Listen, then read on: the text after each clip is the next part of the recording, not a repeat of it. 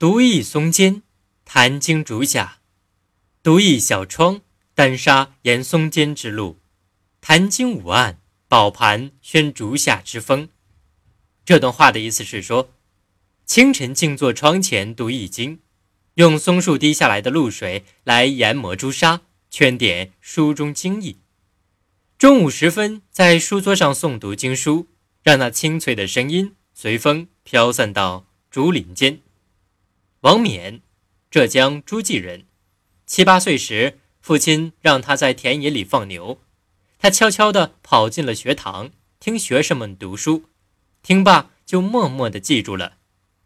王冕的母亲对王冕的父亲说：“孩子读书入迷到这种地步，何不索性让他去读呢？”于是王冕投奔到一个和尚庙里居住下来。他夜里偷偷地走进佛殿里，坐在佛像膝上，映着长明灯，独声朗朗，直到天亮。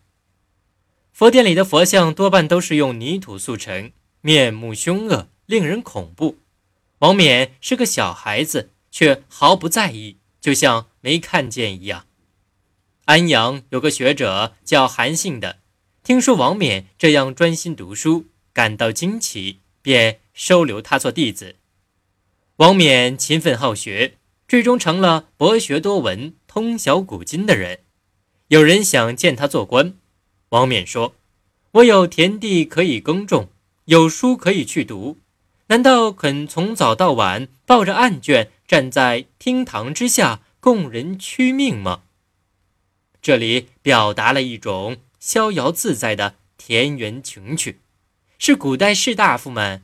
归隐后理想生活的写照，这无疑是一种诗意的生活，但不是人人都学得来，尤其是对于那些为生存而奔波的人，始终是可望而不可及的。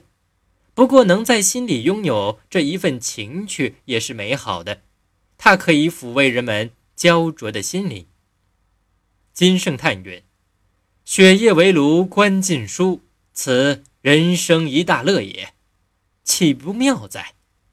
此即为独倚松间，弹经竹下。